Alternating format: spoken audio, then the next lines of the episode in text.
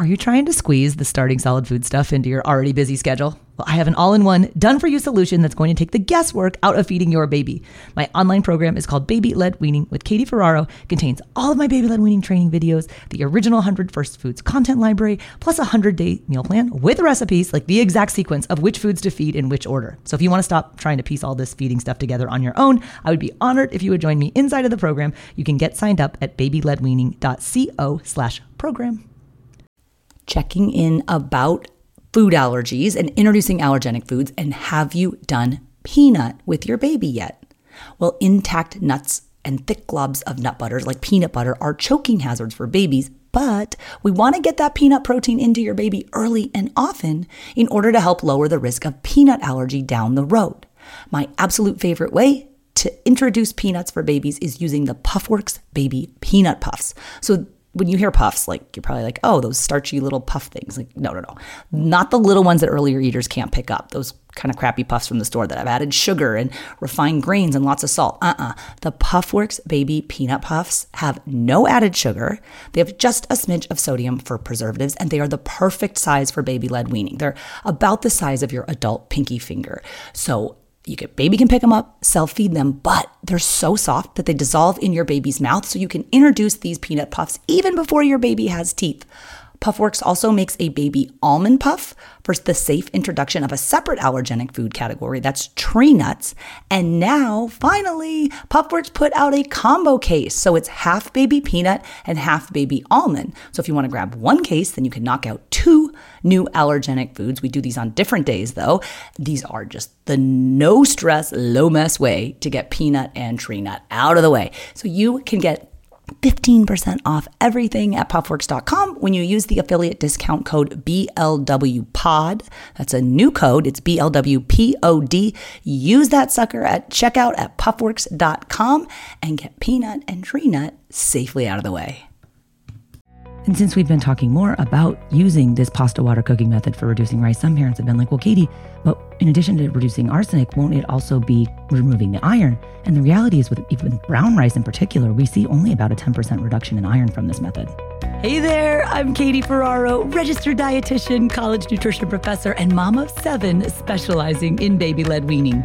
Here on the Baby Led Weaning Made Easy podcast, I help you strip out all of the noise and nonsense about feeding leaving you with the confidence and knowledge you need to give your baby a safe start to solid foods using baby led weaning.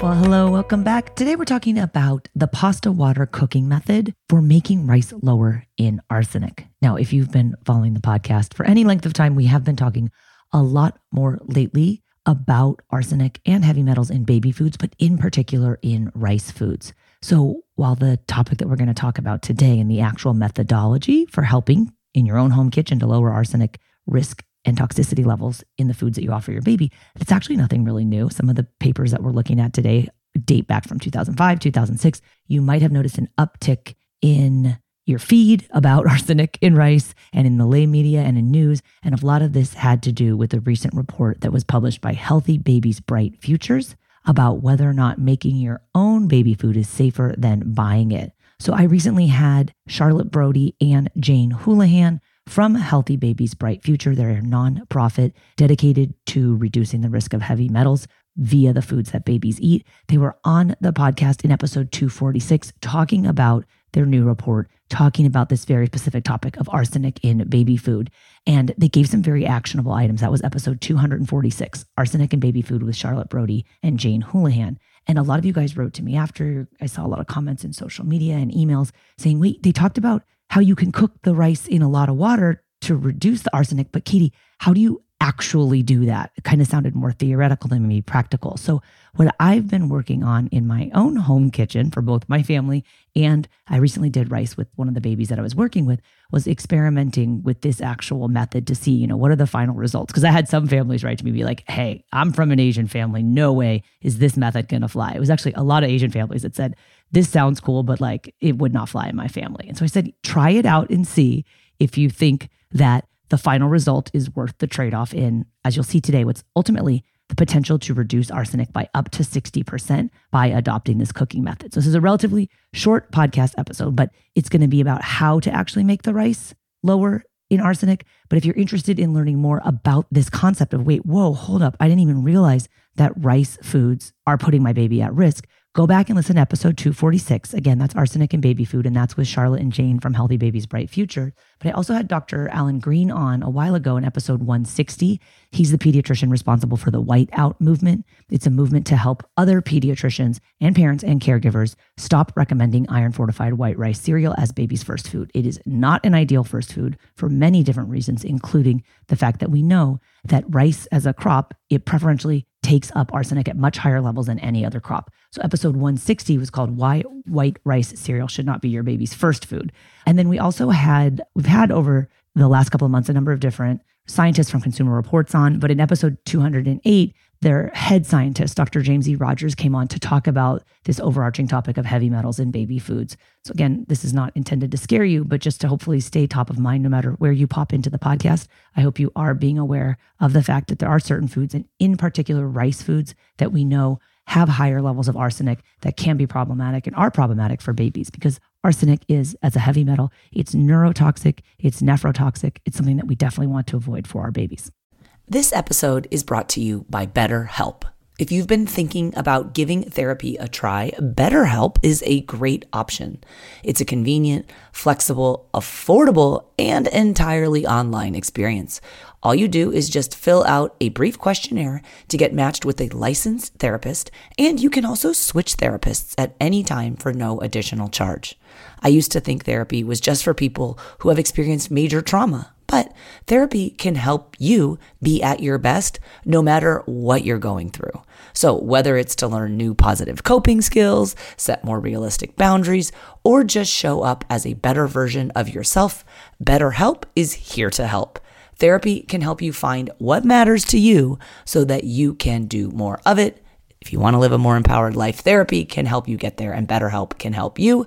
Visit betterhelp.com slash weaning today to get 10% off your first month. That's betterhelp, H-E-L-P dot com slash weaning and get 10% off your first month. So now to the actual methodology of how to make the pasta water cooking method work for rice. So when I was speaking with Jane and Charlotte, they mentioned that cooking your rice in a method similar to as you would do pasta can dramatically reduce arsenic levels in rice. And they cited a statistic that that can reduce arsenic levels by up to 60%. Like, wow, okay, sometimes, you know, you would change something pretty dramatically and there's only a slight risk reduction. This is a, I don't know, depending upon how passionate you are about rice cooking methods, not that dramatic of a change in order to have a very dramatic outcome. You think about the way you traditionally would cook rice, right? Usually with a ratio. I know I, for me, I'm always like, depending upon what rice I have, and I look on my phone, I can't remember what the ratio is if I'm doing it in an instant pot or um, on the stove top. But let's say, you know, basmati rice, we do a lot um, in our family. And I'm always like, shoot, is it two to one water to rice or is it 2.25? What's the ideal ratio? But you cook it in a smaller quantity of water, right? And the notion being that the rice absorbs the water, okay? And then it fluffs up and then it's done. And then you take it off the stove top or out of the instant pot or rice cooker, or what have you with that particular method, what happens is the arsenic that is in the rice, when you cook it in the water that it's put in the pot with, it leaches some of the arsenic back out into the water. But then because the water is absorbed back into the final cooked product, it then reabsorbs that arsenic. The notion being with the pasta water cooking method, think about how you boil pasta in a lot of water, right? And then you strain that pasta water off. The notion with the rice is if you can cook in a lot of water and let it boil in that, and then strain the cooking water off, that you're essentially removing the water that had all of the arsenic, not all of it, but most of it. And then the remaining product would have significantly less arsenic. So normally you would cook your rice in maybe a two to one ratio or 1.75, depending upon how, again, finicky you are. But with the pasta water rice cooking method, if you look at some of the data, they're talking about cooking in levels of six parts water to one part rice. Okay. So if you are cooking, you know, one cup of rice, then six cups of water. Okay. And as far as the numbers go, this has been shown with long grain polished rice. Okay. That reduces the arsenic by about 40%. Okay. If it's parboiled rice, which has been pre treated and already partially boiled, the six to one ratio can reduce the arsenic by about 60%. And then we're talking about brown rice. Cooking in six parts water to one part rice can reduce the arsenic levels by about 50%. Okay, now there's also the question of, well, hold up, when you're cooking in lots of water, we know that the longer you cook foods in water, the greater the potential there is to leach out other nutrients, right? The bad stuff, like the heavy metals like arsenic, but also what about the good stuff? Rice actually does contain some vitamins and some minerals and some iron. Okay, now when it comes to the white rice, the enriched white rice, that's a product that, because through the refining process, so much of the nutrition has been removed in the United States by mandate, the manufacturer actually has to add back in, they spray the white rice with all sorts of extra nutrition. It's sprayed on. So when you rinse the white rice, a lot of the other nutrients are removed. Okay. So it's not that rinsing white rice, the enriched white rice, okay, removes most of those sprayed on vitamins and minerals. About 77% of the folate, okay, these are the B vitamins, 57% of the thiamine, 54% of the niacin. Okay. That's on the white rice. But with brown rice, because those nutrients are not sprayed on, okay, they're actually inside of the whole grain brown rice, there's almost no effect on vitamin loss when you do this cooking method. Okay. And so some parents have said to me, well, wait a minute. Yeah, you're reducing the arsenic by up to 60% when you cook in six to one. And then it goes even a little bit higher when you cook in 10 parts water to one part rice. So if you really don't mind, you might as well just cook in more water if you can.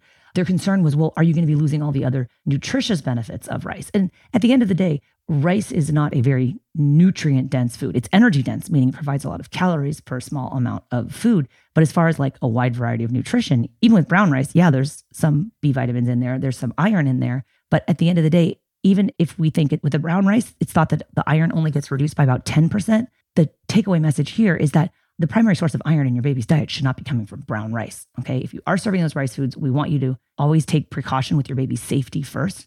Besides baby led weaning, what other type of podcasts do you like to listen to? Well, if you're into true crime and you also dig traveling, I want to tell you about a new podcast you are going to love. The new podcast is called Slaycation, and it's a darkly humorous look at murders and mysterious deaths that all take place on vacation.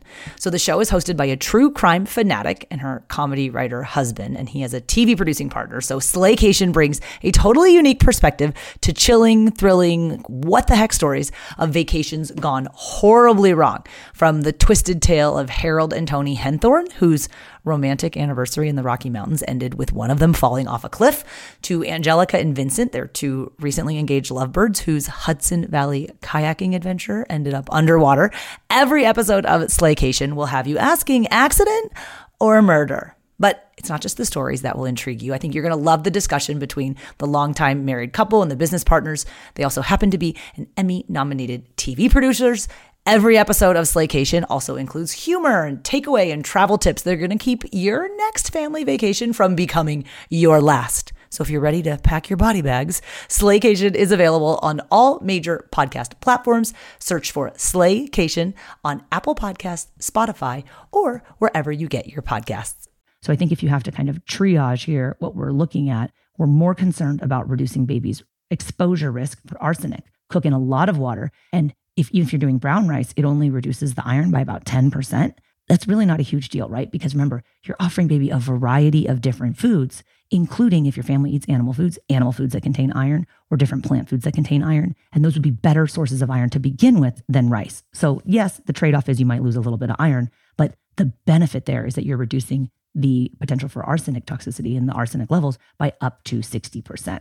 Okay. So, as far as how this has played out in the kitchen, I've been doing it a lot with long grain rice, with basmati. And then one of the tips that was actually in that episode with Jane and Charlotte was talking about where you select your basmati from. And I haven't had a ton of time to look more into this, but their suggestions are choosing basmati rice from California, from India, or from Pakistan, and then actually avoiding basmati rice grown in the south and the southeast part of the United States because of the variations in soil levels. There's higher levels of arsenic in the soil in that part of the country. So I've just been kind of paying a little bit more attention to the actual package of basmati rice that I have. Oh, it's made in India. Oh, it's made in Pakistan. I haven't, even though I live in California, ironically been able to find basmati made in California, but I can't say I've been looking that hard. I've been looking at what I already have in my cabinet. But I have found that cooking in the 10 to 1 ratio, at first I was like, this is so weird. This is never going to work. But I've done it probably 10 times now. And honestly, if you drain it off all the way and drain the rice off, because the grossest thing I think, if you, you know, like soggy rice to me is so gross. I like nice, dry, fluffy rice, but you definitely can get that. You just need to add in a little bit of time to the cooking. in order that you need to allow the rice to totally drain. Okay. So I've been actually draining it and then putting it out on a towel and then patting it dry or just making rice a day ahead and then popping it in the refrigerator and that kind of dries it out a little bit. I did try, I was even running short a little bit of time when I was making this these rice cakes for baby Braden, who I was cooking for recently. And I ran the rice through my salad spinner. Never really works out that great because like the holes in the salad spinner are kind of too big and the rice falls through it. But I have one type of salad spinner that has a pretty fine mesh. And even spinning it in the salad spinner kind of dried the rice out pretty quickly. So if you don't mind waiting a little bit longer to actually dry the finished product out, I think it's totally worth the trade off, which is the potential to reduce your baby's arsenic um, in the rice levels by up to 60%. Now, the caveat here is we don't want to be offering baby rice foods every day. Okay. Rice is, if your family eats it, if it's part of your food culture, that's wonderful. But there's really no food we should be offering to baby every single day, especially if we're working to help baby achieve diet diversity. Okay, that's offering a variety of foods. And if on occasion a rice food is involved and you're making the rice from scratch, this pasta water cooking method, and I recommend going as high as 10 parts water to one part rice if you can. Okay, the potential to reduce the arsenic by 60%. I think it's really, really worth it to be able to incorporate rice. I think it does work with a variety of different rices. I've tried it with the shorter grain rice. I think we did Calrose or sushi rice the other day.